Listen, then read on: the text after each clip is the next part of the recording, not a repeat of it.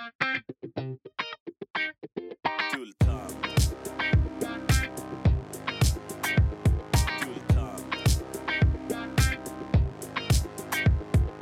cash och det flash och det guldtand. En podcast ni inte kan vara utan. Det cash och det flash och det guldtand. En podcast ni inte kan vara utan. Guldtand. Guldtands podcast, en podcast i samarbete med snack24.se. Välkomna tillbaka till Gultans podcast, hoppas ni har det bra där ute. Det har varit en hektisk vecka kan man säga, det har varit två hektiska veckor med eh, mycket diskussioner kring avsnittet som vi släppte, Colin Brixmarker och eh, halvt botad pedofil här i Gultans podcast. Det är ett känsligt ämne, det är tabu.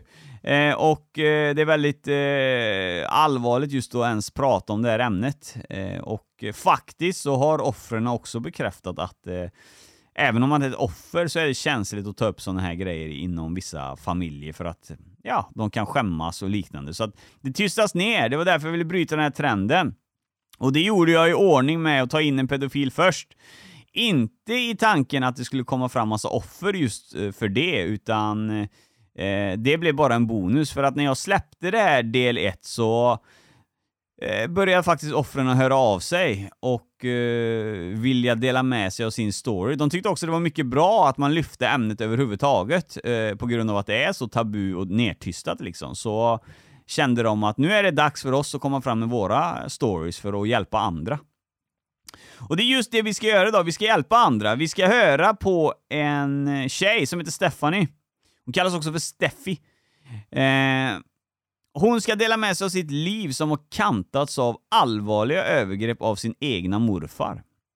De började från ung tid och gick upp långt upp i, i, i tonåren, eh, kan man säga. Och eh, till slut så eh, drog hon i handbromsen. Och det ska hon få berätta om idag. Eh, och det gör hon för att hjälpa andra att våga komma ut med sina stories. För det sitter många barn där hemma som är sexuellt utnyttjade, men de vågar inte säga någonting för att det kanske är morfar, det kanske är någon i familjen liksom, eller nära på. Men det är helt okej okay att ta upp det ändå med den som du känner du kan lita på mest. Eh, så finns det en jättestor chans att du kommer få hjälp med det här jättefort, för att eh, Eh, rättsväsendet ser allvarligt på sådana här brott, så ni kommer få den hjälp ni behöver. Garanterat. Så Hör du detta och är sexuellt utnyttjad, ta upp det direkt, lyft det till ytan, prata med polisen, närmsta lärare, vad som helst, närmsta förälder, släkting, som du vet eh, du kan lita på, som kommer agera och hjälpa dig. Stephanie då eh, kommer eh, som sagt berätta då om eh, eh, sina övergrepp, så jag vill passa på att varna, varna känsliga lyssnare för att vissa grejer är väldigt eh, allvarliga och eh, hela avsnittet är egentligen allvarligt. Så att eh, har man svårt för att lyssna på detaljer och, och vad som har skett så ska man nog inte lyssna på det här avsnittet. Allting började i alla fall en dag när Stephanie stod i sitt flickrum och spelade tv-spel och morfar var där och passade henne. Helt plötsligt så var det några fingrar på helt fel ställe och eh, därifrån börjar väl hennes eh, nio år av helvete som bara blir värre och värre och värre. Men det ska hon få berätta om själv alldeles strax här i Gultans podcast. Eh, sen så vill jag passa på att säga till er som sitter där och toklyssnar på podden, liksom lyssnar hela tiden. Glöm nu inte att gilla och dela podden och sprida och lämna betyg på Spotify och de andra hubbarna ni lyssnar på. Det är jävligt viktigt va, när vi har en gratispodd att ni också hjälper till och gör någonting för att eh, podden ska växa. Eh, vi får inte bli för bekväma och bara ha, ha, ha, ha hela tiden, utan vi får ge och ge lite också. Och eh, vi ger ju er ett avsnitt varje måndag, därför räknar vi med att ni ska ge oss betyg och dela oss. Eh, så att det tycker jag är en bra överenskommelse. Mycket mer har jag inte att säga just nu. Vi håller på med YouTuben som många vet och eh, avsnitten spelas in. Anledningen att den inte släppt den, det är för att vi behöver en buffert med avsnitt för att kunna rulla på YouTube och podden samtidigt då, för då kommer jag ju få spela in parallellt sen för att hålla grejerna flytande. Men det kommer bli en jävla kanal alltså. Eh, det kommer bli eh, riktigt bra. Men nog om det. Nu släpper vi in Steffi här i studion så får hon berätta om eh, hur hennes liv har varit. Välkommen in i studion Stephanie! Tack så mycket! Du är ju med här idag på grund av eh, många konstiga anledningar. Den första, framförallt, att du fick kontakt med mig, det är för att eh, jag eh, publicerade här i veckorna innan ett avsnitt om en man som är eh, pedofil. Eh, och Precis. då dök du upp. Och varför ska du förklara själv? Ja, eh, jag dök upp för att eh, jag själv är ett brottsoffer utav en pedofil. Eh, och eh, hela den här grejen är väl ganska sjuk. Att överhuvudtaget bli våldtagen är ju bara sjukt. Eh, men jag varit eh, sexuellt utnyttjad utav min eh, biologiska morfar i eh, flera år. Ja, Eh, ja.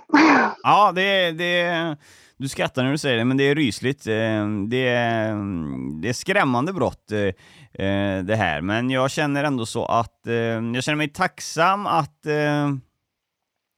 den här effekten av att jag gjorde med en förövare, att det får offren att komma fram. På något sätt så känns det väldigt bra.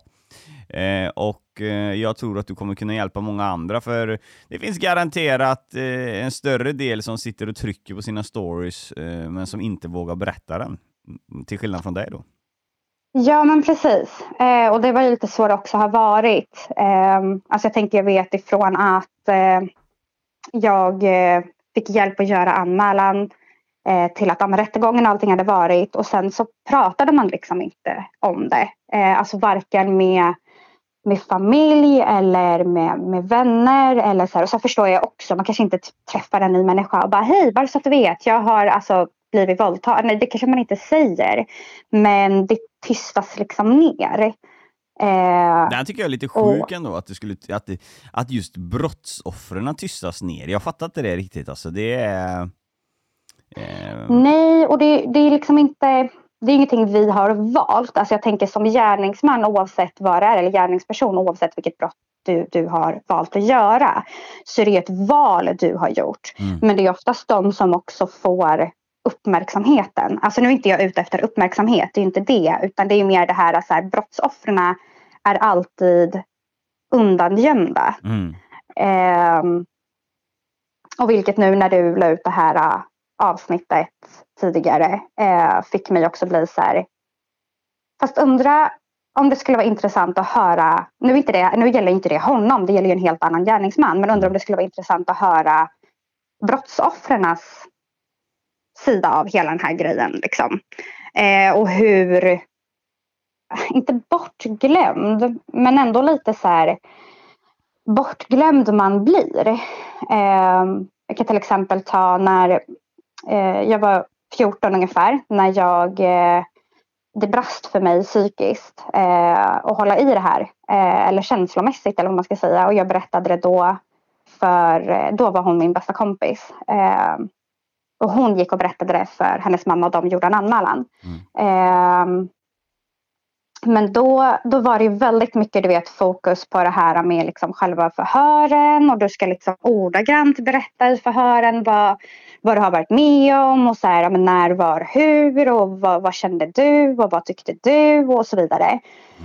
Och så blir rättegången och då är det väldigt mycket du vet med advokaten innan och hit och dit och så här, vi kommer gå igenom om det här. Eftersom jag var under 15 så fick inte jag eh, varken vara i, rättegång, alltså i rättssalen eller vittna.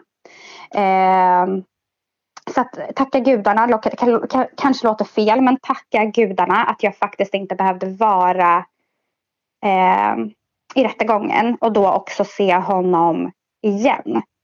Eh, men sen så blir det mer eller mindre bortglömd. Eh, under tiden med förhören och allt det här, då tyckte de att det var bra att jag gick till en psykolog och fick prata om, om mina känslor och ja, men alltså vad jag har varit med om.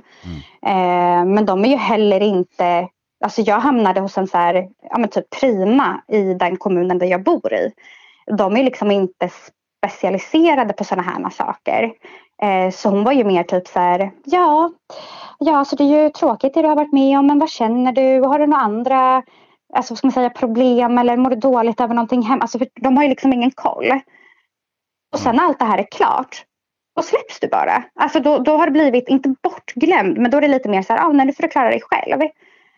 Ehm, vilket fick mig då att vara så här, jag vill göra någonting för alla andra brottsoffer, speciellt när det kommer till våldtäkter oavsett vem gärningsmannen eller gärningspersonen är. Mm. Eh, det kan, du kan bli våldtagen ute på gatan, du kan bli alltså på krogen, absolut. Och alla, alla övergrepp eller våldtäkter är hemska och alltså det är bara sjukt. Det är ett sjukt beteende. Men jag vet också att det är så många som, som blir utnyttjade, våldtagna utav personer de känner. Mm.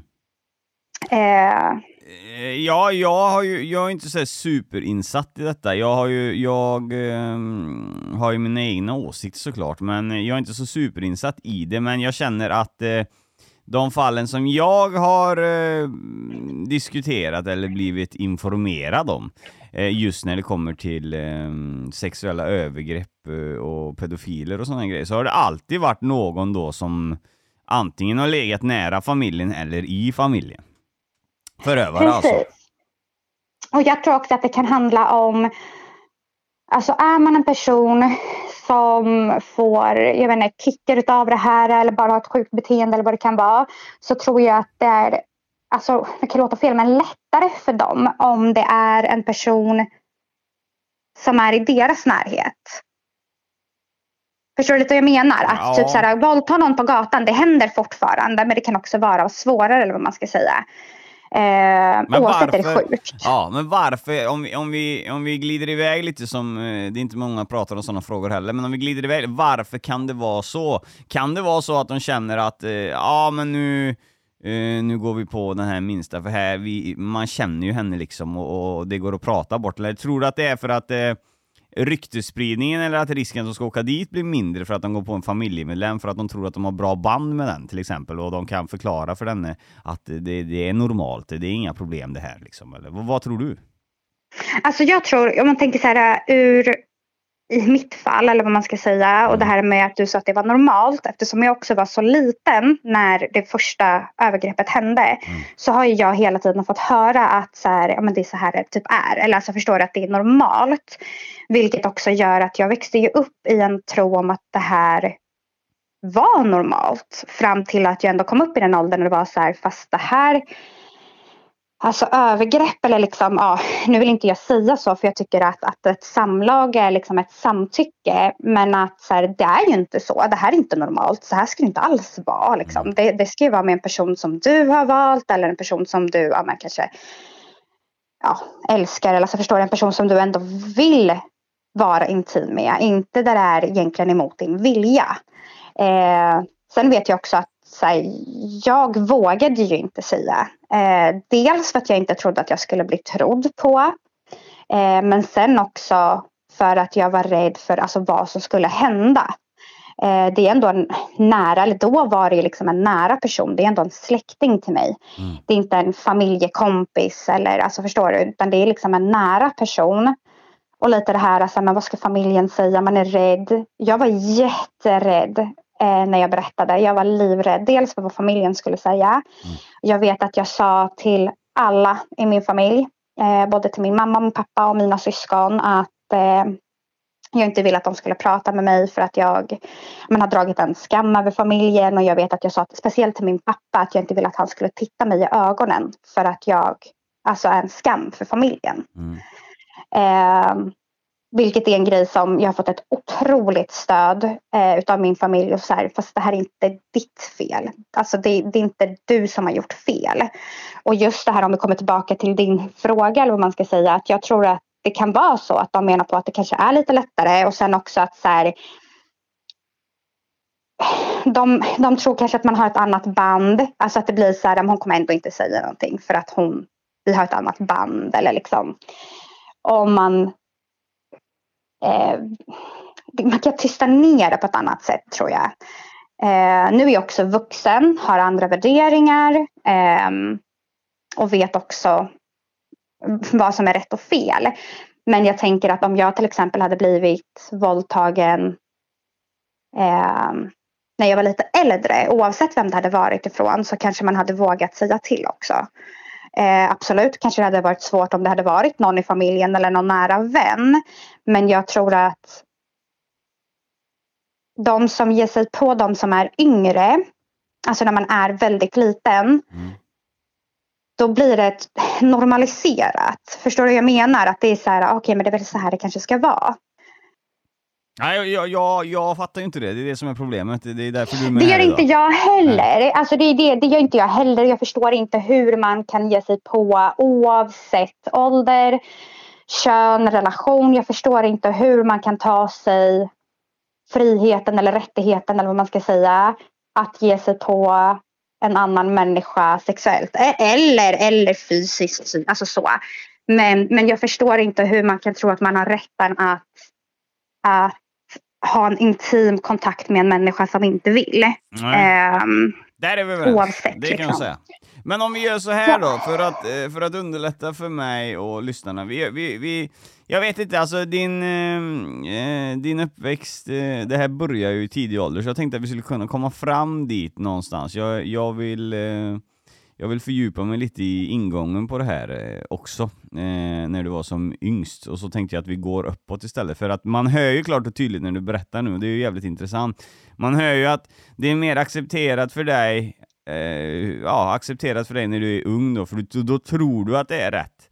Men när du kommer upp i äldre ålder så förstår du att det är fel, och den vägen upp dit är ju också väldigt intressant för människor att höra. Ja. Eh, vi gör så här istället. Hur gammal är du och var är du född? Eh, jag är 27 och är född i Stockholm. Jo, det hörs. Det kan jag lova. Vilket är jättekul för jag har aldrig fått höra att jag har dialekt. Eh, så jag får väl säga då att jag är en stolt stockholmare eller något. Okej. Eh, familjen du föds in när du tittar ut, vad är det för familj? Mm, då består den faktiskt av min mamma, pappa och två stycken äldre syskon. Eh, och sen eh, ja, lite senare i min uppväxt Mm. så skiljs mina föräldrar. Okej. Eh, och min pappa träffar eh, min bonusmamma och min mamma träffar min bonuspappa. Mm. Eh, så jag bor efter ett tag eh, varannan vecka hos min, mina föräldrar. Eh, med ja, nya syskon eller vad man ska säga. Eh, så min mamma får en, en dotter Mm. efter mig. Eh, och min pappa får tre stycken barn så han får två pojkar och en, eh, en dotter. Eh, Så vi är uppväxta, ja, alltså skilsmässobarn så att jag har varit uppväxt i eh, vad samhället anser som en förort i Haninge Mm. med min mamma.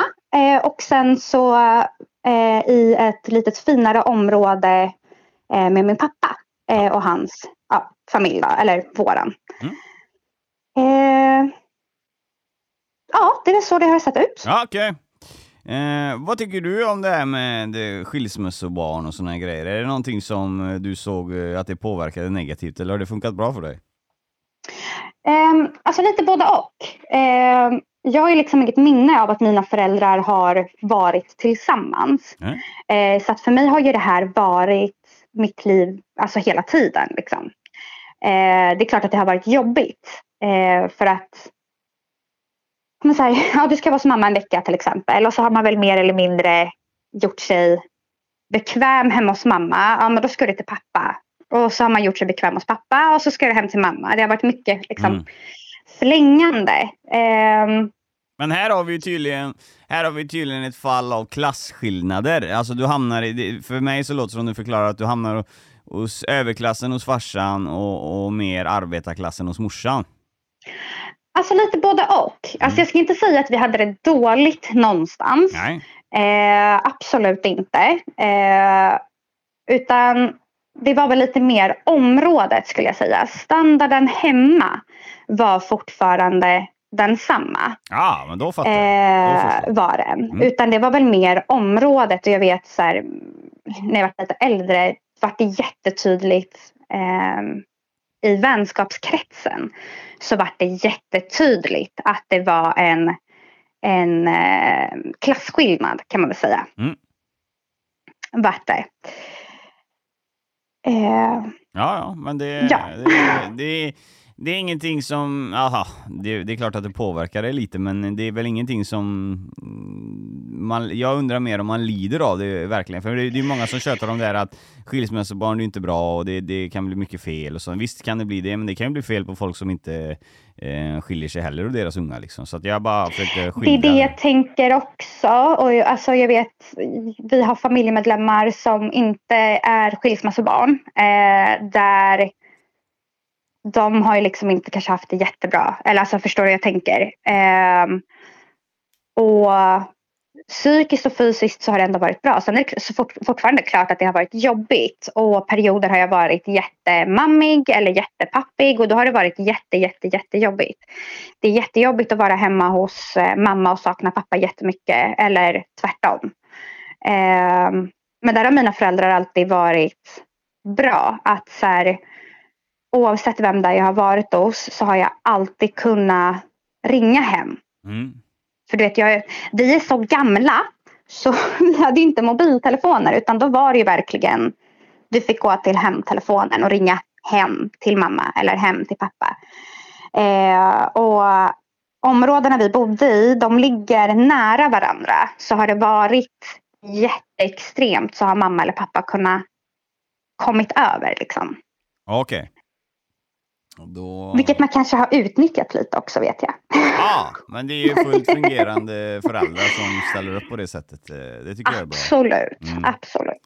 Men vi börjar då. Eh, du är ju fem år när det här börjar och då tänker jag väl eh, för att eh, underlätta detta, du får kalla han vad du vill eller så, eh, förövaren, eh, vem är det? Det är min biologiska morfar. Mm. Då, då eh, antar jag, eller jag, jag, ja det kan jag göra för du kan ju rätta mig. Så jag kan ju anta då att det mesta av, drar igång då på mammas veckor, eller? Ehm, alltså lite både och Mm. eh, faktiskt. Eh, för att ehm, en period så eh, utnyttjade jag situationen med att inte behöva åka till pappa. Eh, inte för att det var dåligt eller någonting sånt utan för att det var roligare att vara hemma hos mamma för där hade jag mina kompisar. Hur menar du, Så hur redan menar ifrån- du utnyttjar du situationen? Jag, jag, fast det var när jag var lite äldre Ja. än fem. Men jag eh, kunde typ säga, eftersom vi hade småsyskon hos, eh, hos min pappa. Eh, och då kunde jag säga typ att jag var magsjuk. Eller att jag hade spytt. Eller att jag hade eh, jätteont i huvudet. Alltså det är så här, så att inte jag, okej ont i huvudet hade jag kunnat åka till pappa. Men Mm. speciellt magsjuk. För det vill man ju inte ha dit liksom. Nej. Eh, och då var jag så här, nej pappa jag kan inte komma, jag, jag är sjuk. För att jag ville vara med mina kompisar eller någonting sånt. Eh, och med handen på hjärtat så kan jag inte säga, ja jo det började på mammaveckor eller det började på pappaveckor. Eh, utan våran familj har ju alltid haft en jättefin relation. Alltså alla. Eh, min förövare har ju till exempel kunnat åkt hem alltså till min pappa fast det inte är släkt eller liksom de har någon relation. Jo, relation har de ju haft ändå. Men, men det är inte hans pappa. Alltså förstår du? Och typ min farmor och farfar har kunnat kommit till min mamma. Hänger du med? Vi har haft väldigt, det har inte varit det här, nu har de skilt sig, nu, nu får du bara träffa din morfar när du är hos din mamma. Eh, och du träffar bara farfar och farmor när du är hos, eh, hos pappa. Mm. Utan vi har kunnat liksom umgåtts ändå. Eh, och sen är det väldigt många år sedan. Eh, så att, det är svårt att säga så här, jo men det började på mammaveckor. Eh, man kan väl anta det. Men jag vet faktiskt inte om jag ska vara ärlig. Okej. Så när du är då i femårsåldern och du är med din biologiska morfar, hur, hur är han mot dig överlag? Alltså, har du någon minne kvar av det? Hur han... Vad är han för människa? Alltså om jag ska bortse från det han har gjort och eh, kan väl, jo jag kanske kan säga hatet emot honom så eh, var han ändå, vilket kan låta jättesjukt att jag säger det, men en, inte en bra människa. Men alltså, han var snäll, han var liksom rolig, han hittade ändå på saker. Mm. Eh, han ställde upp jättemycket eh, och liksom, ja, men var barnvakt åt alla barnen. Eh, eller ja, barnbarnen blir det ju för honom. Mm. Ehm, Märker du på Ja. han någonting att han har något så här innan det här upptaget? Märker du att han har så här, fan för oss som inte vet typ hur det funkar, men har han så här sjuka blickar då eller är det något? Eh, Ingenting. nej? Ingenting. Och det är det också som, eh, om vi hoppar fram och tillbaka eller på att säga, men, men allting kom fram, alla, alla i omgivningen vart alltså jättechockade. Mm. Alltså det var som en blixt ifrån en klarblå himmel för jättemånga. Eh, att han var kapabel till att göra sån sjuk sak. Mm. Eh, för det var ingen som misstänkte honom. Inga sjuka blickar, inget... Eh, alltså, vad ska man säga? Alltså titta på rumpa, tutta. Ingenting sånt. Nej, okej. Inget, alltså absolut inte. Eh, och jag tror att det ja, som sagt därför också har varit eh, som en chock för jättemånga. Ja. Och här har vi ju också en chock, inte en chock, men här har vi också ett eh, problem med mitt resonemang som jag har kört med innan. Jag har ju velat göra vissa avsnitt då, eh, kritiska avsnitt man ska säga, för att komma på eh, grejer och kunna stoppa sådana här innan. Men här är- har du ju ett fall, så det är ju totalt omöjligt. Det går ju aldrig, det, du hade ju aldrig kunnat, man inte kunnat lista ut att eh, han skulle vara kapabel till något sånt. Nej. Eh, så att, ja. Yes, okej, men eh, eh, Eh, den första sekvensen då, när du är fem år, som när de här övergreppen börjar, är det någon specifik dag eller någonting som du kommer ihåg hur det här aktiverades, eller mm, man ska säga, från att gå till en morfar som är helt normal och, och hjälpande till att gå över till det här? Um, ja, alltså jag kommer ihåg lite grann um, utav alltså första övergreppet. Mm. Ehm, och då var det, alltså vad heter det, penetrering. Alltså med fingrarna bara. Eller Ja. bara, det låter helt sjukt att säga så. Ehm, och så, ja, men så här, försökte man ta bort handen så att det gjorde ont. Alltså mycket så. Eh, och sen så eh, hade jag börjat blöda. Eh, och så sa han så här att du får säga till mamma, om mamma frågar varför du har börjat blöda så får du säga till mamma att du eh, ramlade på stenen. För då har man ju sådana här, eller i alla fall i det området vi bor i så har vi typ gatustenar som står lite vart som helst. Eh, och eh, jag var mer vild än tam eh, när jag var liten Mm. eh, och klättrade och var verkligen överallt. Eh, så att det hade varit, just den grejen hade varit alltså fullt naturligt eller vad man ska säga. Just den här grejen att jag hade klättrat på en sten och ramlat. Det hade varit, alltså det hade verkligen varit, det hade inte varit något konstigt. Eh, om min mamma hade fått eh, höra det. Att så här, nej men mamma jag klättrade på stenen och ramlade. Eller på staketet och ramla. Mm. Ehm, Sjukt ändå, Men- bara helt orelevant information, men med tanke på din röst och ditt driv i din röst så kunde jag nästan gissa att du var vild som fan när du var liten och säkert har bra temperament idag med. Ehm, ja, alltså det kan vi kanske fråga min sambo. Ja, Nej, ja, nej, men, eh, ja, men man hör, eh, alltså man hör på olika människor hur de kan vara. Ja, okej, ursäkta Ja. det var orelevant, men eh, ändå så. Nej, men det är absolut ingen fara. Ja. Eh, det har jag. Eh, och jag har ett eh, väldigt temperament. Det har jag också. Ja, då prickar vi det, Det rätt i alla fall. Men ja, men jag, precis. Jag tänker så, okej, sekvensen är ju det här med penetration, det tror jag alla har förstått. Mm. Men hur, alltså, hur närmar han sig den här eh, dagen eller kvällen? Alltså, för, från att vara helt vanlig till att vara, vill han hjälpa dig med någonting? Eller vad, hur, hur lägger han fram det här till en femåring? Att han måste ner där? Alltså det är det jag är lite nyfiken på. Mm, alltså grejen är att jag eh, har en... Eller vi var så här, vi var inne i ett rum där det finns en data. Eh, och jag stod och spelade på, på eller satt och spelade, stod och spelade på datan.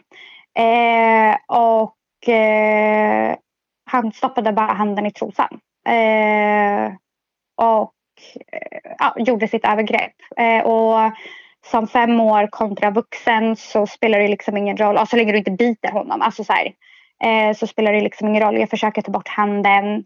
Men jag tror också att jag fryser till is. Alltså verkligen så här. Det går inte. Mm.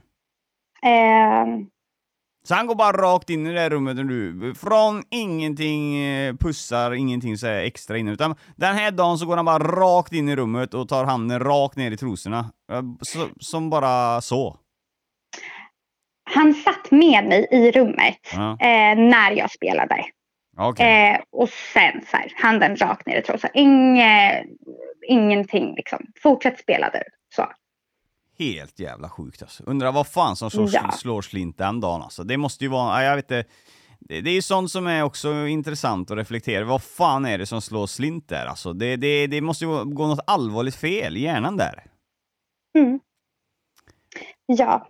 Och här då så startar ju en, en, eh, en period, en jävligt lång period för dig med eh, kommande sexuella övergrepp. För det första, vad säger din, eh, håller du dig till storyn den här dagen att du, du går till din mamma och säger att du har ramlat på en betongsten eller vadå? Nej, utan den här dagen så hade inte jag eh, eh, duschdag eller vad man ska säga. Eh, och så byter vi, byter vi eh, eh, underkläder dagen efter. Mm. Och mamma frågar vad som har hänt. Och då sa jag så här, men jag ramlade på stenen igår. Eh, och hon bara, va? Jag bara, ja, jag klättrade på stenen du vet där borta. För vi bodde på samma gård som, som min förövare. Mm. Ehm, och jag bara, ja men du vet stenen där borta. Eh, och mamma bara, ja men vad har jag sagt då? Alltså, så här, in, hon var inte arg men hon bara, vad har jag sagt åt dig? Det var ju det här som skulle hända.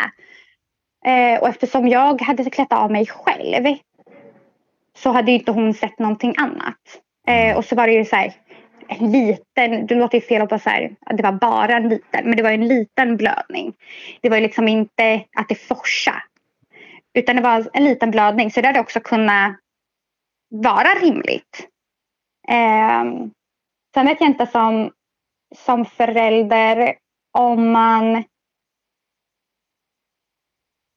hade reagerat på det. Alltså jag nu som förälder, eh, om jag hade haft en dotter som var liten och haft en blöd, alltså jag hade ju reagerat. Men det är ju också för att jag har varit utsatt för det jag har varit utsatt för. Mm.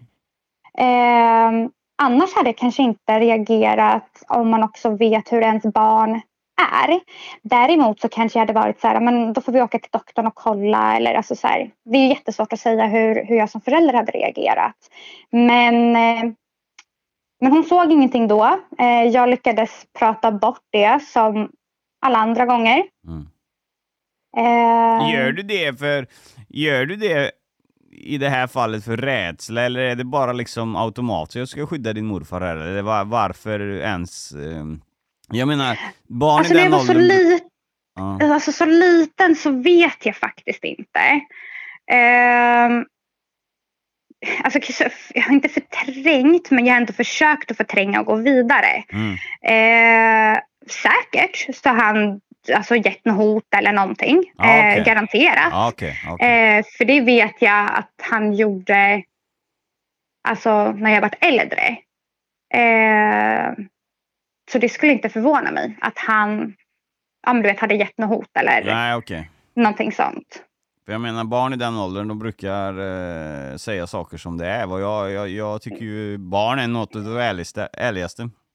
Eh, Precis, men oftast också kan jag tänka mig, alltså, eller oftast kan man kan inte säga heller, men jag vet också av egen erfarenhet, dock lite äldre men fortfarande barn, att eh, säger, inte du, säger du som det är, då händer det här. Och då är det klart att det blir som en rädsla. Att i, I rädslan så ljuger du eh, för dina föräldrar eller för läraren eller nu vem det kan vara. ja, det, det, det finns ju också fall av det såklart. Eh, Sen kan inte jag säga att det är så när man är fem, men nej, men jag har aldrig haft någon eh, så och eh, intervjua grundligt om det här innan, så att eh, jag är inte riktigt heller eh, eh, super eh, inne i vad, hur, hur det är när man är barn och blir utsatt för sexuellt övergrepp, om man är rädd eller liknande så va. Men eh, eh, det känns som att det har varit något hot här eh, med, med han, helt klart. mm. Eh, men härifrån då, när du är med om ditt första övergrepp, ändras du som person någonting där om du kan komma ihåg det? Alltså är det någonting som blir ändring i dig efter den här sekvensen? Eh, alltså inte vad jag kommer ihåg. Eh, och jag vet att jag har pratat alltså, väldigt mycket med med min familj och mina vänner och sådär. Eller vänner med min familj, främst mina syskon. Eh, och alltså ingen har väl direkt sagt något så här, jo men du vart eh, väldigt mycket så här. Eh, eller du ändrade beteende eller du började vakna jättemycket på nätterna eller något så här. Ingenting så. Eh, och ingenting jag kommer ihåg att jag ändrade heller. Nej. Och eh, ingenting att, eh, nej, nej, du kommer inte ihåg det som sagt, men inga klara grejer på att du försökte dra dig undan från morfadern eller någonting, att du inte ville vara med han eller sådana grejer. Du sa till mamma att nej, men jag vill inte att han ska komma eller något liknande. Nej, Nej. alltså ingenting. Ja, det... Däremot så ville jag inte, om han, eller vi var där eller han kom till oss eller något så här, så ville jag inte sitta bredvid honom. Nej. Där är ju en grej. Vill jag inte. Då har du reagerat i alla fall. Ja. Precis, jag vill inte sitta bredvid honom. Nej. Då har du ju eh, tagit liksom att du ändå så sätter upp i den åldern redan eh, stopp. Liksom. Mm. Eh, Efter det här då, är det någonting som, eh, när han förstår att han kom undan med det första övergreppet, eh, är det någonting som steppar upp rejält eller blir det en liten ökning av övergrepp eller eh, går det fort? Um, mittemellan. Mm. Eh, det var några övergrepp som fortfarande var ehm, som första.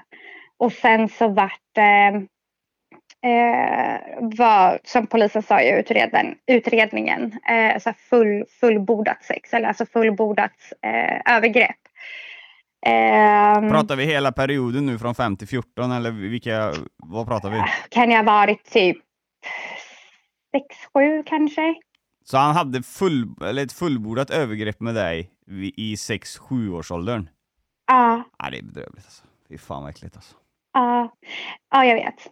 Eh, och eh, det är också en, en grej som de, eh, alltså i utredningen och i alla förhör och allting så blir jag skickad till någon enhet för typ våldtagna kvinnor eller något så här. Eh, där man kan göra undersökningar för att kolla om du har eh, ja, men alltså blivit våldtagen. Eh, och då kan det finnas eh, ja, men så här, skador eller någonting sånt. Ja, Eh, vilket eh, måste ju funnits eller? eh, fanns, alltså så. Ja. Eh, och då kan de också där bekräfta att så här, de kan inte bekräfta att det var alltså, av honom. För det finns ju liksom inte flera år senare DNA kvar. Alltså så. Nej. Men där kunde de bekräfta att, eh, att det har varit övergrepp när jag var liten. Mm. Ja. Men jag, jag, jag, det här när- han, de här, eh, man behöver inte gå in på detaljhandel liksom, men jag fattar ju att det är jobbigt att prata om, men jag måste ändå fråga någonting nu när du ställer upp. När det blir eh, fullbordat övergrepp, alltså Mm. får du fram någonting om han, alltså, om det bara är typ alltså, fan ska man uttrycka sig? Det, det här är lurigt att säga fel vet du, men eh, om man tänker att han börjar ju med en, en penetration, och sen går det ju upp till fullt... Alltså lägger han fram någonting till dig varför han gör som han gör, eller alltså... Eh, jag kan tänka mig att det ljugs en del i sådana här situationer för att få unga att liksom gå med på vissa saker. Det var bara mer typ så här. äh, ja, men det är så här det, det är. Det är så här en, en, en, en med den relationen ska göra. Ehm, och typ eh, lägg dig här. Eh, så blir det, alltså det är typ sådär. Eh, lägg dig här så blir det bra, typ så. Ehm, och som liten, alltså som liten så, så lyssnar man ju på speciellt människor som man, man alltså har en relation till eller liksom tycker om eller något sådär så, så gör man ju det. Eh, Just det vi bekräftar att eh, det är nog därför det är så många det- pedofiler i nära... precis. Ja. För, för att det är eh, ja, men en trygghet liksom. Eh, och jag vet att nu eh, ja, men ifrån att jag varit lite äldre och, och nu så har jag liksom svårt att vara så här det där var ändå en trygghet. Men det var ju det. Det var det när jag var liten. Och innan jag, som jag berättade innan, förstod att det var fel. Att det inte alls är så här det ska vara. Mm. Så var det ju fortfarande en form av en, en trygg person i mitt sociala nätverk. Mm. Jag menar, på, jag hade aldrig, om, om någon på gatan hade så här, kom så... Men det här var typ lär barnen. Så här, du får inte prata med, med eh, främmande människor. Du får inte ta emot godis av någon. Du får inte följa med. Alltså, förstår du vad jag menar? Man lär ju dem. Och då, då tror jag att när det kommer till personer som du verkligen litar på och är i din närhet så lyssnar man ju på vad de säger. Liksom. Mm. Så länge du inte vet att det är fel. Mm. Ja, jo. Eh, eh, Men i en sån ålder eh, som du är, vet man i den åldern vad morfar gör? Eller tror man alltså automatiskt, naturligt, att det ska vara så här? Eller vet Alltså, man jag, att kan det är bara fel? prata, jag kan ju bara prata ifrån mig. Mm. Eh, och jag trodde det var så det skulle vara. Mm. Eh, jag kan säga att nu, eh, jag jobbar själv i skola, har själv barn. Eh, min äldsta har precis börjat i, alltså i skola eller förskoleklass. Och nu jobbar man jättemycket med alltså så här, Stopp min kropp och barnkonventionen. Och där man liksom red, redan från tidig ålder berättar vad som är rätt och fel. Ja. Eh, och jag vet att man jobbar med det betydligt mycket mer nu än vad man kanske gjorde för, ja men nu är det 20 år sedan liksom. Ja. Eh, så att nu tror jag att det blir svårare på ett annat sätt. Alltså jag ska inte säga att, det, att, att övergreppen minskar men jag tror att nu blir det svårare, det blir lättare för barnen att våga eller de vet att det är fel. Mm. Någonting som får dig att få ont i magen som en vuxen säger en hemlighet. Den ska du berätta för en annan vuxen du, du litar på. Eh, och för mig så var det ju tvärtom. För mig så var det ju så här, aha, nej men det är så här det ska vara. Det här är, det är tydligen normalt. Ja, då blir det ett jävla stort problem när du uppfattar det på det sättet, för då, då hör jag ju redan nu att då kommer han ju aldrig bli påkommen, för om du anser det som normalt så är det ju ingenting som du lyfter heller. Precis, och jag tror att det också kan ha varit därför eh, Alltså hade mina övergrepp börjat senare så tror jag att de kanske inte hade pågått alltså, lika länge. Nej, det tror inte jag Eh, det började så litet och vart liksom tyvärr vad ska man säga, normaliserat. Eller det är, så här, det är så här det ska vara. Eh, och sen av rädsla också självklart att man inte vågar berätta. Men ju äldre jag vart desto mer insåg jag att det var fel. Eller alltså så här, och till slut så bara, fast det här är inte okej. Det här är liksom våldtäkt. Alltså det här är, det är äckligt, det är ett övergrepp och det, det är bara fel. Mm. Ja, det är... Eh, ja, jag kan bara eh, försöka förstå hur du mådde där under den tiden, men jag... jag eh, ja, det är starka grejer det här. Det är jävligt allvarligt. Eh, jag tror... Tyvärr så tror jag att det här är vanligare än vad man tror i, i samhället. Det tror jag också. Eh, men eh, tillbaka, det var ju faktiskt någonting som fungerar där uppe och det fungerar ju här med det här Stopp min kropp. Det kör de ju, eh, körde de ju med våra med eh, här nere. Mm. Eh, eh, sen så vet jag inte riktigt om eh, man förstår eh, som barn det här med stopp min kropp. För det, min son han körde det med allting då till exempel. Alltså det här med det gör mina. borsta tänderna, liksom. nej, stopp min kropp. Ja men jag var så förbannad, jag kommer ihåg det. Alltså, det, det så jag sa det till har ni, ja vi kan ju inte uttrycka oss på det sättet att det just är det, utan vi försöker få dem en kontroll på sin Ja jag vet, men det blir lite problematiskt med vardagssysslor liksom. eh, Med, eh, byta blöja och eh, vill inte duscha och det, ja, det, det, det var några hektiska veckor där för föräldrarna här nere i alla fall. Eh, Det kan jag säga att det var för oss också. Ja. De, eh, förra terminen så jobbade de med barnkonventionen och att det är lag på att man inte får tvinga barn till att göra saker och så här. Mm. Eh, och då ett av, en av mina söner tog det väldigt, tog tillfället i akt kan man väl säga. Så bara, men nu ska vi äta frukost. Du får inte tvinga mig. Det är Nej. lag på det. Och så bara, fast du måste äta frukost. Det är lag på att du inte får tvinga barn. Och så bara, ja, borsta tänderna. Nej, det är lag på att du... Ja, fast det är inte riktigt det jag menar. Nej. Nej, jag ser det där framför mig. Alltså, fan vad irriterad jag var. Så jag var så jävla förbannad alltså. Ah, Eh, Nej, alltså det, är- det är all rätt och det är jättebra att man jobbar med det. Men eh, som förälder när man möter problematiken mer i vardagen så blir man väldigt frustrerad. Ja, jag kan eh, tycka att skolan kan uttrycka sig på, eh, och dagisen kan uttrycka sig på andra sätt. För vi hade ett, jag vet här i, nu pratar vi dagisnivå på min minsta då, de äldre idag, men sen så när vi pratar grundskola, då eh, vet jag, eh, nu gjorde inte mina det, men jag vet att andra ungar till exempel, eh, de, de pratade om BRIS tror jag i skolan, BRIS. Mm. Att man kan ringa till BRIS, och det är jättebra om man är utsatt för våld eller eh, sexuella övergrepp, mycket bra. Eh, men det gäller ju liksom inte om man inte får spela PS4 eller om eh, datortiden inte är tillräckligt lång eller om föräldrarna har plockat bort mobilen. Det gäller ju inte. Så jag tror BRIS här nere var nerringda alltså av sådana grejer liksom. Så att jag, jag kan ju tycka ibland att man kan då som skolpersonal uttrycka sig vad sakerna gäller till liksom. Ja, absolut. Och det håller jag faktiskt med om. Eller dra det tvärtom och säga att eh, stopp min kropp gäller inte när det här eller att eh, föräldrar har inte rätt att tvinga, eller att det är lag på att man inte får göra, tvinga sig till saker. Alltså så. Och det man menar som personal är ju liksom just det här med att man, alltså, man får inte slå, man får inte göra övergrepp och sådana saker. Men att man kanske får formulera om det att så här, och det gäller inte de här sakerna.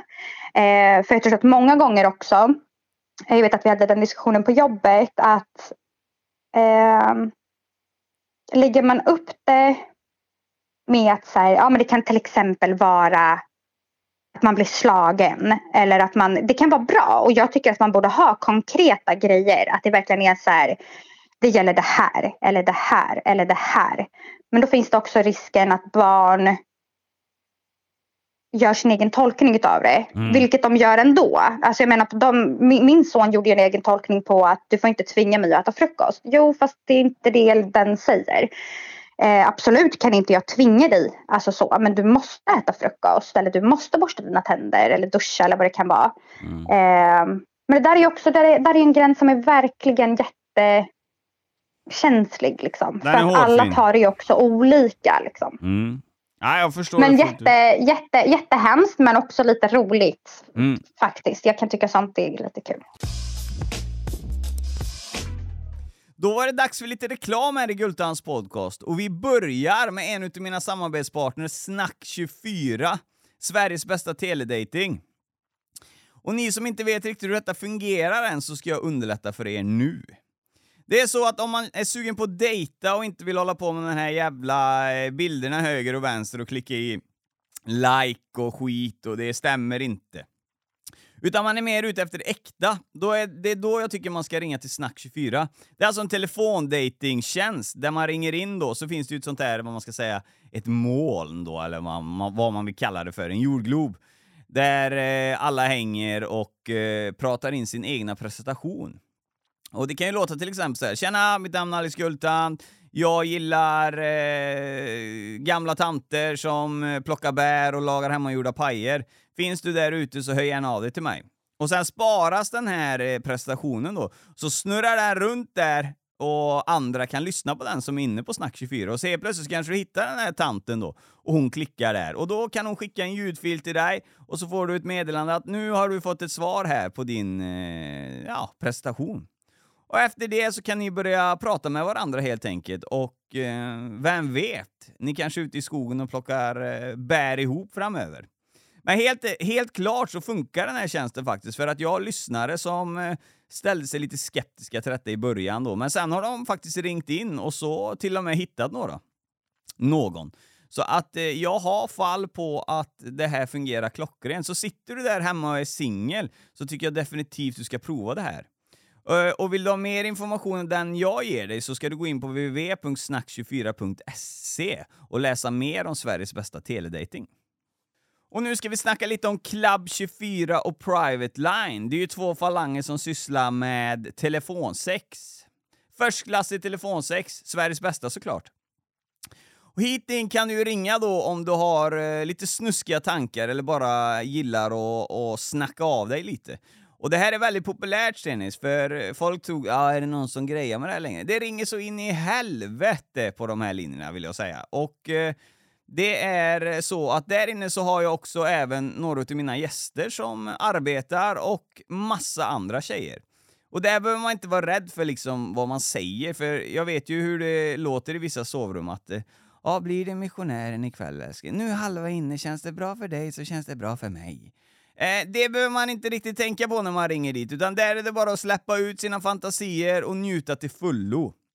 Och för mer information hur du kan njuta till fullo över telefon så går du in på club24.se eller privateline.se så kommer du snart veta hur du gör.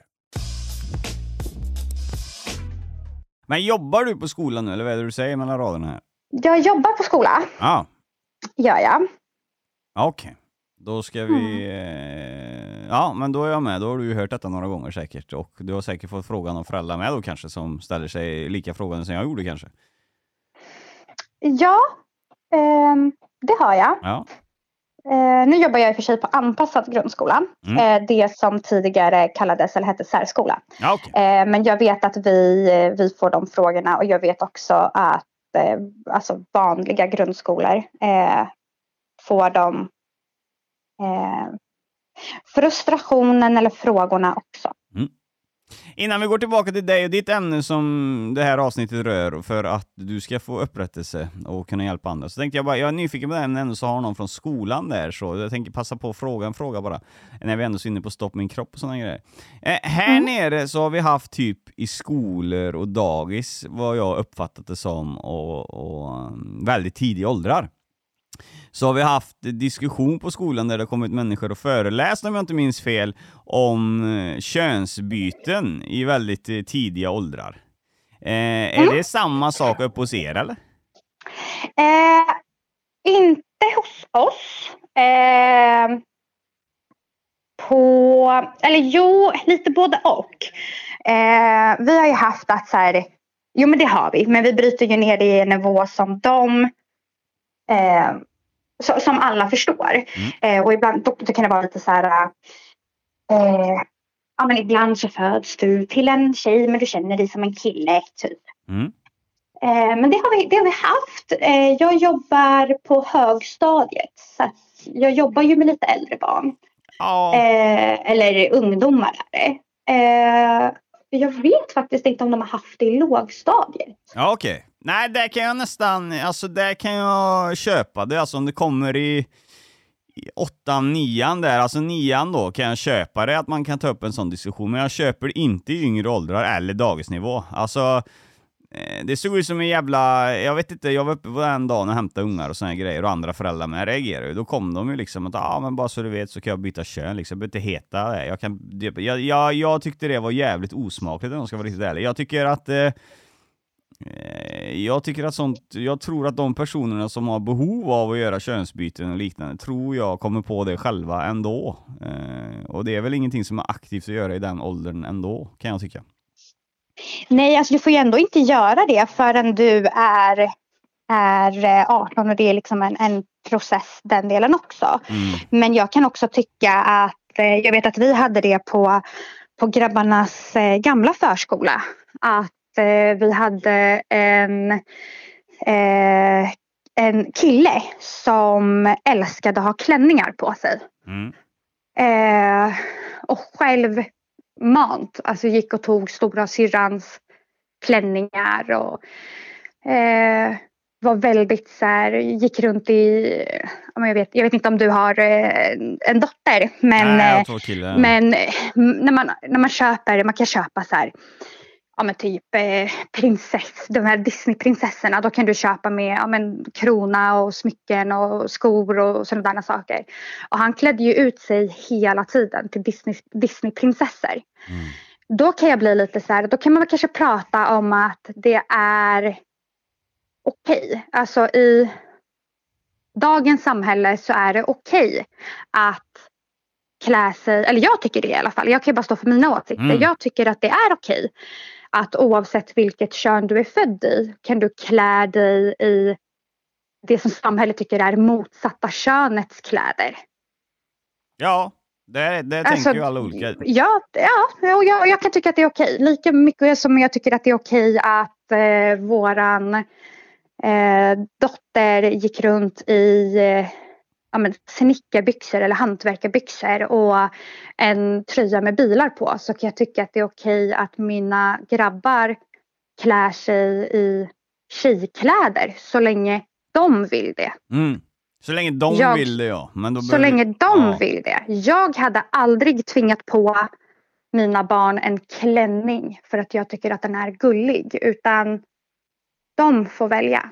Ja. Nej, det låter sunt. Det, det tänker jag låter sunt. Jag eh, bara tycker att eh, hålla utbildningar i det med småbarn, det är jag jävligt anti. Det, det, jag tog ledigt den dagen och hade ungarna hemma.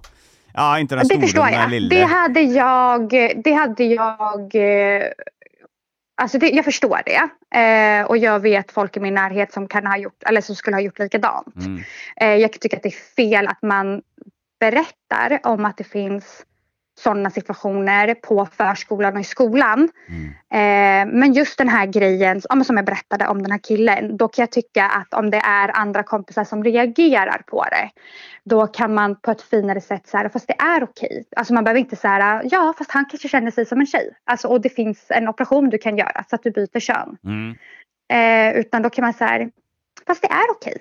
Det är okej som kille att använda klänning och som tjej att använda killkläder. Ja. Eh, nej, det, det, där är vi överens. Eh, och, eh, Ja. det var. Ja, det har ju inte med det här avsnittet att göra egentligen, men nu men jag tänkte när vi har den här från skolan så bara var nyfiken när vi är i en helt annan del av Sverige. Men ja, fast det verkar vara olika. ja det gör det. Det, det, det verkar vara lite olika och då blir jag lite mer fundersam om de kört en chansning här ute för vi bor lite på landsbygden och provar hur det ska gå innan de tar in det till storstäderna. Jag vet inte. Men det ska jag forska Kan vara så. Ja, det ska jag forska i. Okej, vi går tillbaka till eh, de fruktansvärda åren istället i din ungdom. Eh, och eh, Ja. just nu så eh, är vi på att eh, fullbordade övergrepp har skett. Eh, Ja. och då undrar jag snabbt, har du som person ändrat åsikter om de här övergreppen eller blivit personlighetsförändrad nu då? Alltså som vuxen tänker du? Nej, eh, i den åldern för att... Utan i den åldern? Eh, alltså helt ärligt, inte vad jag kommer ihåg. Jag tror att jag kan ha blivit lite mer... ehm, inte att jag ville vara själv ändå. Jag lekte ju väldigt mycket. Däremot så har jag alltid lekt med grabbar. Mm. Eh, sen kan jag kanske ha andra förklaringar för jag tycker det är jättetråkigt att sitta och leka med hästar och barbdockor och eh, köra runt i barnvagn och sådär. Ja, vi har roligare Eh, grejer för oss. Det händer lite mer. Ja, ja, men och sen så kan jag också skylla på att jag har två äldre bröder. Min lilla syster var ju tråkig när hon var liten. Ehm, Då är du rätt härdad om de två äldre och, bröder. äh, ja, oh, ja, det är jag. det kan jag tänka mig. Ja. Eh, på gott och på ont. Ja. Det är jättebra att ha två äldre bröder. Men eh, ja.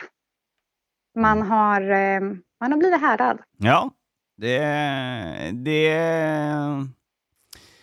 jag vet inte hur man... Men det man har läst och eh, det man har hört om eh, sexuella övergrepp och vad det kan göra med barn, eh, både psykiskt och, och, och med missbruk och utanförskap och liknande, så måste jag säga ändå att jag förväntade mig att intervjua en helt annan person med en helt annan eh, karaktär än eh, så stark person som du skulle vara. Och det kanske är dömande, Det- men eh, jag vet inte. Fast det är inte det. Och jag tycker att du, du, du har rätt att ha en...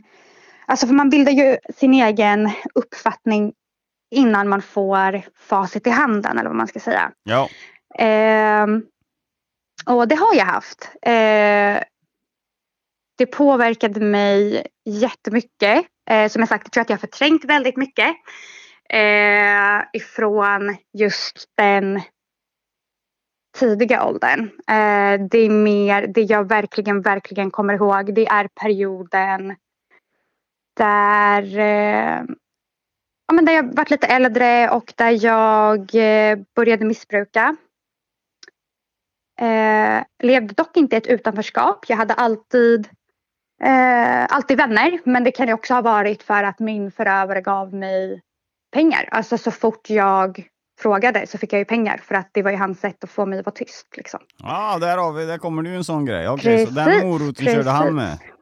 Ja, ja. så när jag var lite äldre och han började inse att så här, shit, alltså nu börjar hon, nu, nu pratar vi ja, några år innan eller något år innan det brast för mig, eller brast låter ju fel men äntligen rättare sagt kunde berätta berätta för någon mm. att så här, det, här, det här är mitt liv, du måste, hjälpa, alltså, du måste verkligen hjälpa mig. Eh, men jag fick ju verkligen allt, allt jag mer eller mindre pekade på.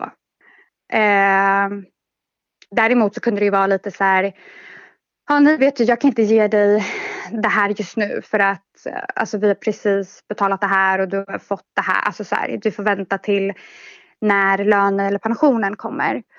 Eh, men där har vi ju alltså den här tystnadsgrejen liksom. Eh, och om vi hoppar fram till ja, där vi var liksom några år innan eller något år innan jag berättade. Då hade jag kommit upp i högstadiet.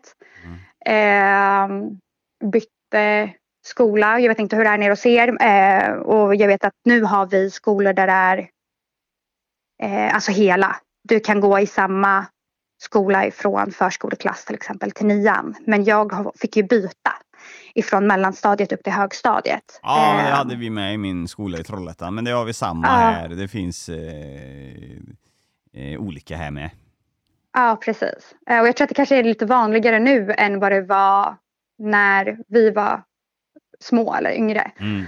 Eh, men just det här med missbruk och utanförskap. Alltså utanförskap skulle jag nog kanske inte riktigt säga. Eh, jag tror att mycket kanske handlade också om att jag alltid varit social och jag är lite så här utåtriktad vilket man kanske inte brukar vara när man har varit med om övergrepp. Eh, Nej, alltså och, det är det som är lite... Du, du tänkte ju noga innan du också medverkade i den här podden. Det är det som är grejen, att vi är ju inte super... Det här är ju inte våra starka ämnen, eller, eller mina starka ämnen och mina starkaste kompetenser om man säger så. Men jag har ju börjat ändra nu, så jag vill ju in i det här för att försöka få en förståelse. Men den mm. bilden som presenteras för oss som inte har varit med om eh, sexuella övergrepp eller eh, liknande, den presenteras egentligen Eh, ja, jag kan säga min uppfattning, det är ingenting jag skäms för media och samhället har presenterat en bild för mig att har man varit med om sexuella övergrepp, eh, då är det nästan naturligt att man eh, ja, inte mår så bra, eller är i utanförskap, eller att man är missbrukare, eller har tagit självmord. Det är väl de egentligen slutsatserna jag nästan har att, eh, när jag ska prata med någon som har varit med om grova sexuella eh, övergrepp. Och jag kan hålla med om det. Eh, alltså jag kan till hundra procent hålla med om det. Att eh, det, inte alla gånger, men många gånger är så. Och det var lite så, eh, eller det var så för mig. Eh, jag hade, eh, ja men skulle bara prova röka lite och så fastnade jag för det. Eh, senare som vuxen så fick jag min ADHD-diagnos. Eh, så att det kan ju också förklara väldigt mycket alltså till det här sociala, alltså på ett annat sätt, absolut. Men jag har ju haft ett väldigt destruktivt liv. Eh, jag tog min eh, första fylla när jag var 13. Eh, och för många är det jättekonstigt och jag vet att det är jättemånga som har tagit sin första fylla eller liksom nallat vin av föräldrarna eller nu vad det kan vara, hittat någon som säljer eller vad det kan vara. Eh, och det var inte bara alltså min första fylla utan det var ju där min resa började i ja, missbruk eller liksom att ja, man kunde dricka. och Jag hittade alltid någon du kunde köpa droger av och eh, började röka. Och så här, jag tror att mina föräldrar också tänkte att just det här med rökningen, att så här, ja, men det är grupptryck. Eh, de ville inte att, vi skulle, att jag skulle röka. Eh, min mamma har bott i lägenhet och sagt att men, du får inte röka. Nej men då gick jag ju bara ut. Mm. Ja, men jag går ut med kompisarna så gick jag ut och rökte. Och jag vet att min pappa var så här, du röker inte på min tomt. Nu var jag lite äldre men du röker inte på min tomt. Nej bra, då ställer jag mig utanför din tomt och röker. För du har sagt att, du inte får, att jag inte får röka på din tomt. Ja. Då ställer jag mig utanför. Eh, och jag tror att hade jag inte varit utsatt för det som jag hade varit utsatt för så kan kanske inte ha, alltså jag kanske inte hade börjat med droger. För att mycket var ju också så här, ja men ångest och mådde dåligt och alla de här grejerna och så rökte man och så försvinner ju det. Mm. Eh, för stunden. Eh, och så kommer det tillbaka och så vet jag att jag i alla fall kände att så här, ja, men jag, jag röker igen liksom, Mm. för att då försvinner det. Eller jag tar den här fyllan igen för att då är jag så borta så att jag kommer inte ihåg någonting. Livsfarligt Eh, mönster. Det är jättefarligt. Eh, det hade kunnat eh, sluta med att jag tog livet av mig. Ja. Ehm, Det betyder, ju, det betyder ju med andra ord att eh, den personen eller de känslorna som du har utan att vara påverkad, du kan inte leva med det för stunden. Alltså du kan inte, man kan inte klara av det i livet liksom. Annars hade man inte missbrukat. Nej. Nej, och då hade jag också inte kommit till den perioden där jag hade berättat eh, förövaren var gripen. Alltså förstår du, han var ju fortfarande, och vi, vi bodde ju i samma område. Mm. Då hade vi flyttat så att vi inte bodde på samma gata, men vi bodde ju fortfarande i samma område. Mm. Ehm, och då var det några stycken ifrån våran, antingen familj eller liksom ja, min morbrors kompisar bodde ju fortfarande. Så det var mycket som du vet hela tiden påminde om om övergreppen om honom. Alltså så här. Mm. Ehm, och vilket gör också att i mitt fall så var det liksom, ja, men drogen och alkoholen förstod mig. Eller alltså så här, jag vågade ju inte berätta vilket gjorde att det är ingen som förstår hur jag mår. Ehm, för att jag inte berättade. Jag, jag berättade inte att jag mådde dåligt. Jag hade den här fasaden att jag var ja, men glad och social och tyckte det var livet lekte. Liksom. Ehm, hela tiden. Och jag vet att jättemånga av mina kompisar eh, som var med då och som är med nu eh, sa ju det att vi hade aldrig kunnat trott att du var utsatt för det du var utsatt för. För att de är ju som, som du sa, att så här, det man har läst i media så ska man vara så här och så här och så här. Mm. Att det är som att det finns en, en, ett fack man sätter. Man sätter alla som har varit utsatta för, för det här oavsett vad det är. Det sätter man i ett fack och så ska man vara så här. Man, man ska vara eh, osocial. Du ska ha ett eh, missbruk. Du ska ha ett eh, eh, självskadebeteende eller du ska vara eh, suicidal eller vad det kan vara. Eh, och jag var egentligen tvärtom. Ja. Sen hade jag ju, fick jag ju senare mitt, mitt eh, eh, missbruk Ja. eh, till både alkohol och droger. Det kan jag faktiskt tycka är eh, väldigt jävligt relevant det du säger och det, det anklagar jag fulmedia för och, och presentera den bilden för eh, samhället bara, att den bara skulle finnas faktiskt. Jo men och det är lite så och alltså är man inte har man inte upplevt det eller ve, alltså så här, känner någon som har varit med om det så då blir det ju automatiskt att man lyssnar på, på vad media säger. Så är, så är det ju om allt. Alltså så här, eh, ätstörningar, ja men då ska du vara så här. Ja. Eh, ångest eller utmattad, ja men då är du så här. Alltså det, det är liksom, det finns inget så här, nej du kan faktiskt vara tvärtom. Nej, men om man tänker på andra sidan där så ska ju de här som målar ut då grejer det här att man skulle vara så hela tiden, alla är sådana, det är jävligt lurigt för att eh, om alla då som är utsatta för övergrepp får höra hela tiden att det här kommer bli, vi säger nu att det har vi, vi har massor, eh, garanterat folk som lyssnar på den här podden med, som är nu, idag utsatta för, utsatta för sexuella övergrepp. Men hör de då bara hela tiden att nej men nu, jag kommer bli missbrukare, jag kommer garanterat ha självmord, bla bla bla. Då har ju inte de några starka falanger och, och, och vända sig till, utan det är ju jättebra att sådana som du kommer ut eh, och kan berätta också din bild och hur du är som person, så att folk ser att det finns jävla mycket hopp ändå. Precis. Och eh, om det nu är så att det är någon som lyssnar som är utsatt i det här så på riktigt, alltså vänd dig till en människa oavsett vem det är så länge det inte är din förövare som du alltså verkligen, verkligen, verkligen litar på.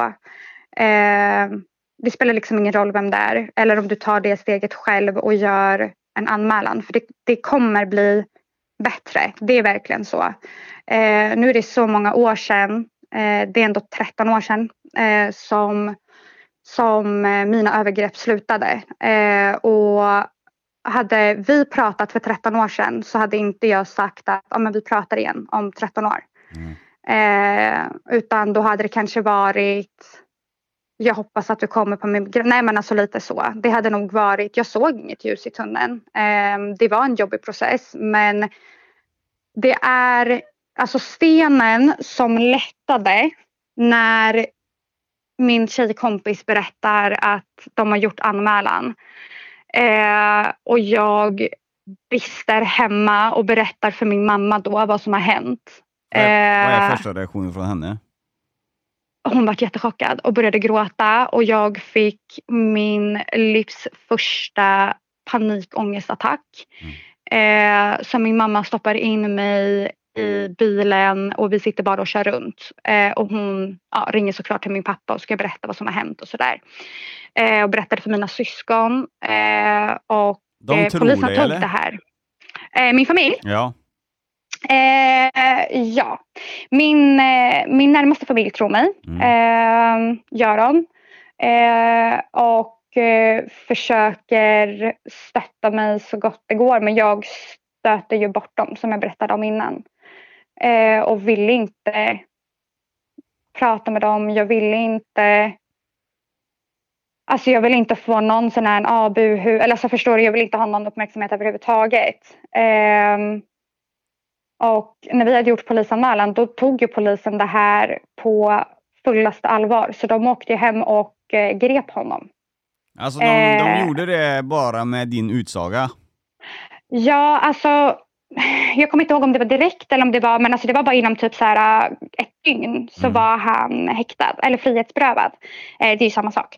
Ehm, och sen så äh, hade de förhör med honom. Eh, han nekar. Eh, vi hade ett förhör eh, och de, han vart eh, kvarstående häktad under hela tiden fram till rättegången. Mm. Eh, och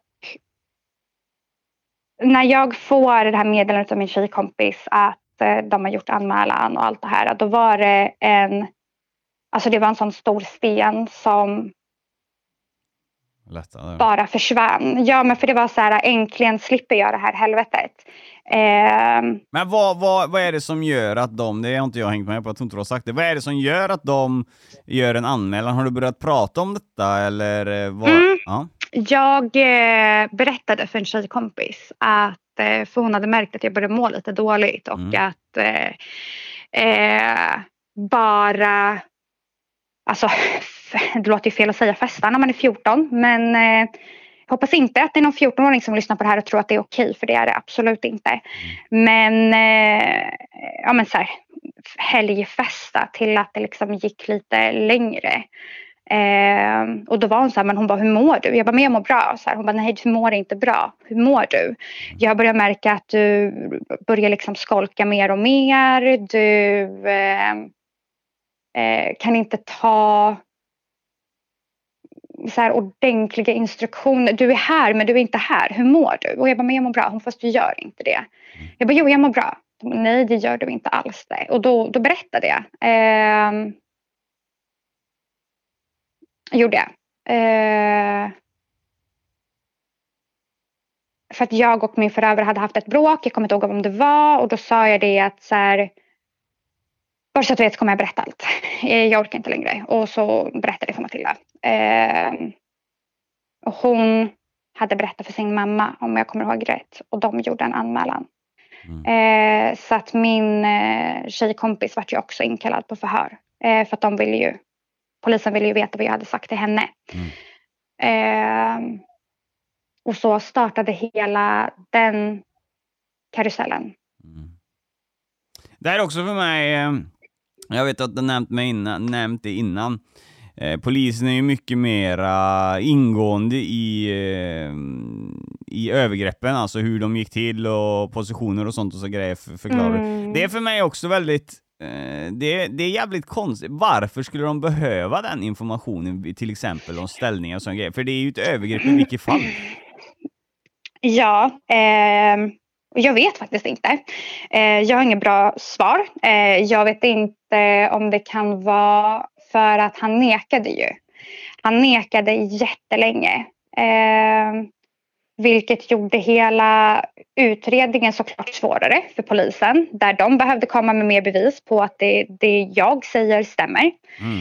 Eh, och där jag hade, jag vet att eh, han jag hade ett förhör en gång. Han sa det att eh, det här förhöret som vi kommer ha idag kommer inte vara lätt för idag måste du berätta så positioner, eh, exakt vad som hände, när det hände, alltså hur, alltså så. Mm. Eh, och då sa han också att eh, vet du om det är några fler som har blivit eh, utsatta och sådär. Eh, så att det vart ju en, en grej som eh, som vart eh, jätteutdragen. Eh, jag vet inte som sagt om det kan vara så att de ville veta positioner bara för att han alltså nekade det. Att så här, ja men hur kommer det sig då att Steffi kan liksom Ja, förklara vara, det här. Alltså, det måste vara jävligt orelevant ändå, för att även vi säger att hypotetiskt att han skulle erkänt då att ni, nu låter lite tur, men vi säger att han skulle erkänt att han körde missionären och du körde Doggystyle till exempel. Alltså,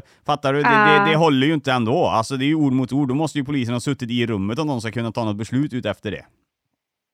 Ja, alltså, och det är också det som är så här. Just i den här perioden så var jag så här, skitsamma. Alltså jag orkar inte. Det, det, det var hemskt. Alltså det var verkligen hemskt.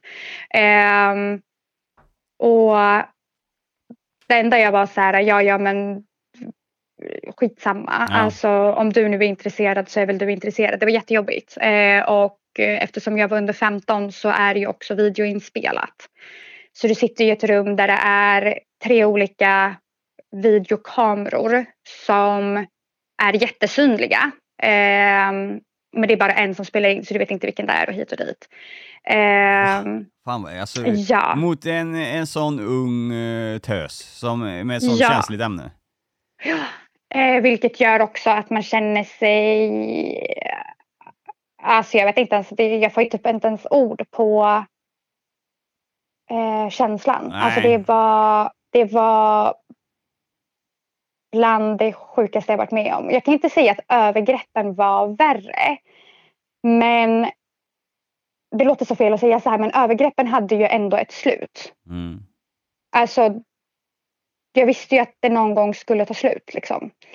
Eh, Medan det här kändes bara som att det var en evighet. Och sen så är det så här, du har redan blivit förnedrad genom övergreppen och nu ska du bli ännu mer förnedrad. Ja, Nu ska du liksom sitta här och förklara för en person vad du har varit med om, bli inspelad.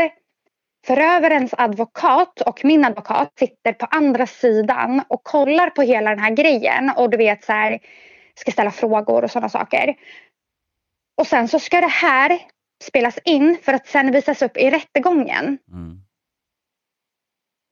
Det är så här, du, du, du är redan så sårad eller så liksom Det är helt jävla skadad. sjukt är det, för det där, det där kameran, de kan inte berätta vilken kamera som är på grej. Det ingår ju också i ett mönster det där. Det här är ju också till för att både skrämma dig och egentligen sätta dig på fall du skulle ljuga eller inte.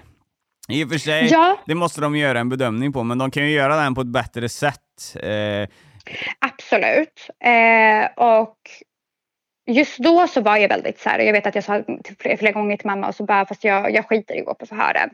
Jag, eh, jag orkar inte mer. Jag skiter i om han får sitt straff eller inte. Jag, eh, jag orkar inte. Alltså på riktigt. Det här är det här är liksom nästan värre på ett, alltså på ett helt annat sätt såklart. Eh, och jag vet att jag flera gånger under den här perioden bara fast jag, jag orkar inte mer. Alltså är det så här mitt liv ska vara då kan jag lika bra ta livet av mig. Alltså på riktigt. Jag, jag, jag orkar inte sitta i ett rum med en människa som ska veta exakt hur allting har gått till och sen så ska det spelas in och så blir du ännu mer förnedrad och sen så ställer han frågor som är som att han inte tror på mig.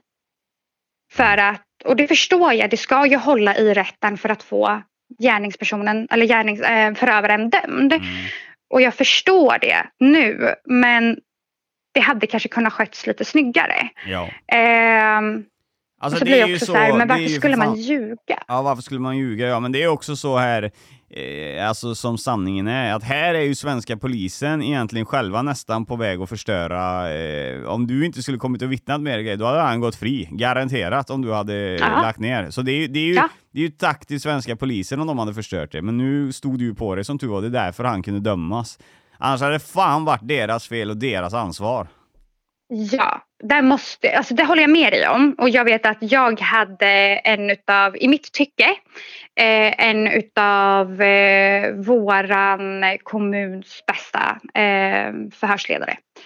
Eh, faktiskt. Och han var väldigt så här, så fort du känner att du behöver avbryta, det spelar ingen roll om vi har kommit in i rummet och du har sagt hej, då avbryter vi. Eh, min mamma var ju med varje förhör fast hon inte fick sitta eh, med mig i förhörsrummet så var ju hon utanför varje gång. Eh, så han var ju väldigt så här Men vad fan, Så fort vad, du vad, hur känner. gammal var du? 14. Vad fan, de får väl inte förhöra, de får väl inte förhöra minderåriga utan att eh, Målsman är med. med? Fast hon var indirekt med. Ja, men hon sitter ju utanför. Ja. Ja, okej. Ja, ja, förlåt att jag avbröt dig. Jag, Jag vet, inte, jag vet inte om det är någonting, ja, men jag vet inte om det är någonting som hon godkände eftersom det är liksom hennes... Ja, alltså, jag, okej. jag vet, jag vet, jag vet Nej, inte. okej, jag vet okej. att han och jag satt eh, själva i det här rummet och eh, eh, hade liksom videoinspelade förhör. Mm. Ehm, men eh, som sagt, alltså han är enligt mitt tycke den bästa. Mm. Ehm, haft några förhör efter det. Eh, där de inte alls har varit i samma nivå. Eh, och var väldigt noga varje gång innan vi gick in i rummet att kom ihåg nu att behöver du avbryta då säger du bara till så avbryter vi. Så är det liksom inplanerat ett förhör på en timme och det tog tre timmar, ja men då gjorde det det. Du Mm. avbryter när du känner att du inte behöver mer för att tanken är inte att vi ska knäcka dig. Tanken är att du ska berätta vad du har varit med om så att vi kan få honom dömd. En bra polis. Eh, ja, jättebra eh, faktiskt. Eh, och var väldigt så här... Eh, ja, men, han kan ju inte vara empatisk. Eller, du alltså sådär. Han får ju liksom inte, det spelade ingen roll hur mycket han ville liksom, ge mig en kram eller sätta sig och bara jag kan bara tänka mig hur du känner. Så får han ju inte göra det. Ehm, Nej. men var väldigt så här, så fort vi gick utanför rummet då var han, då var han så här, alltså du är så sjukt stark, du är jätteduktig som klarade det här, jag såg att det var jättejobbigt.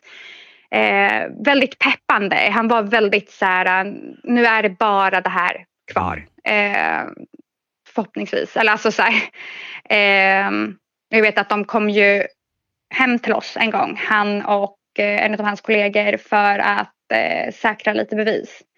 Eh, och då hade jag sagt att så här, jag vill inte att ni kommer hem, gör det ni ska och går. För det kommer jag tycka är ännu jobbigare. Och han bara, men det är ingen fara. Hur vill du, hur vill du att vi gör den här grejen? Ja.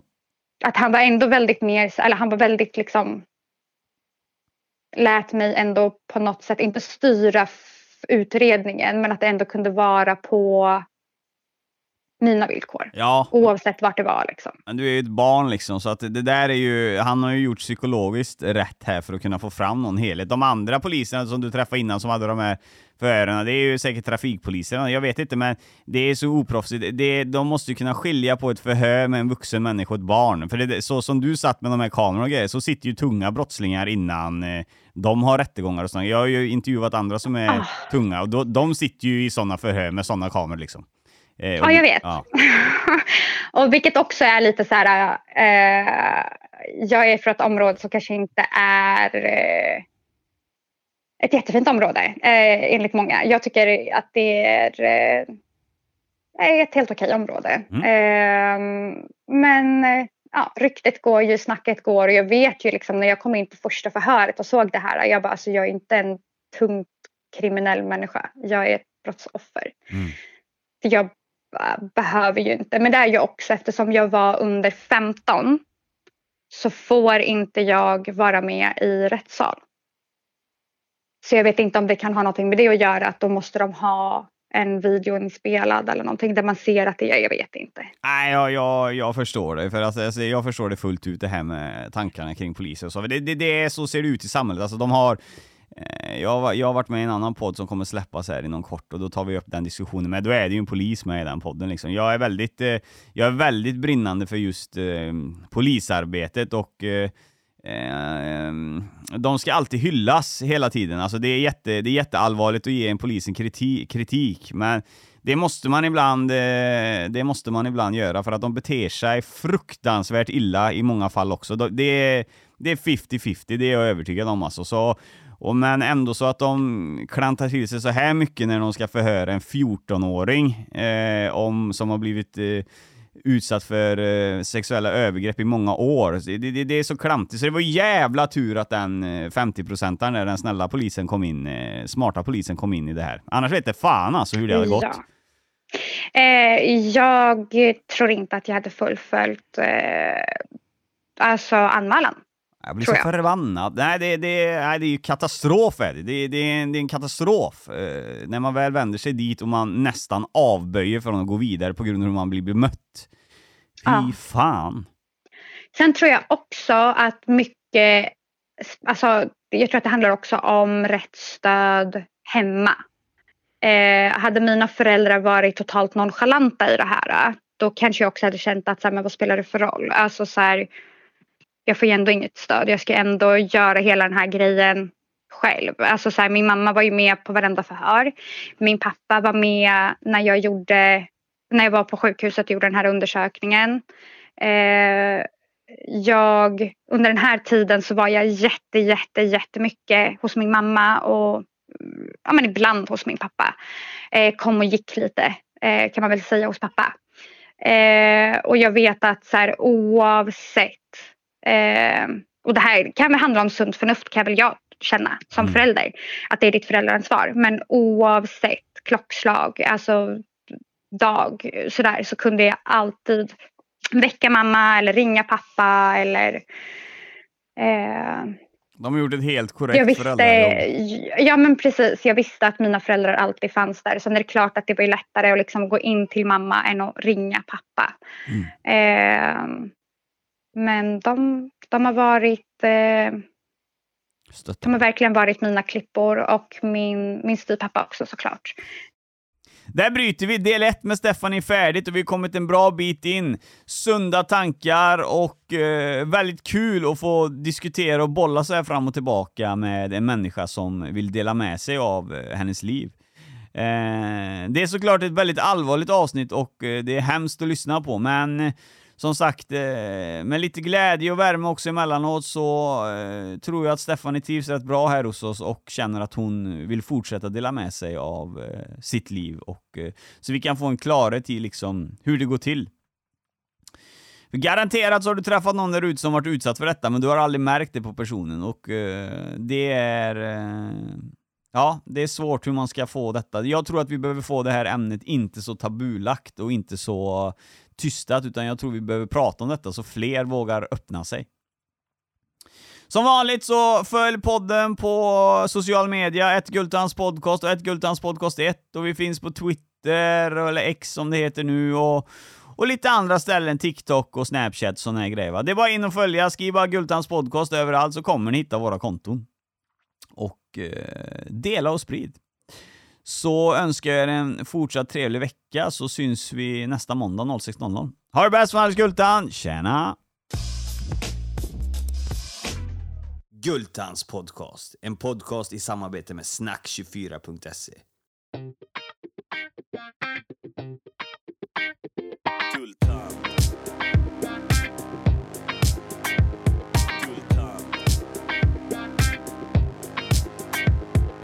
cash och det flash och det guldtand. En podcast ni inte kan vara utan. Det cash och det flash och det guldtand. En podcast ni inte kan vara utan. Guldtand.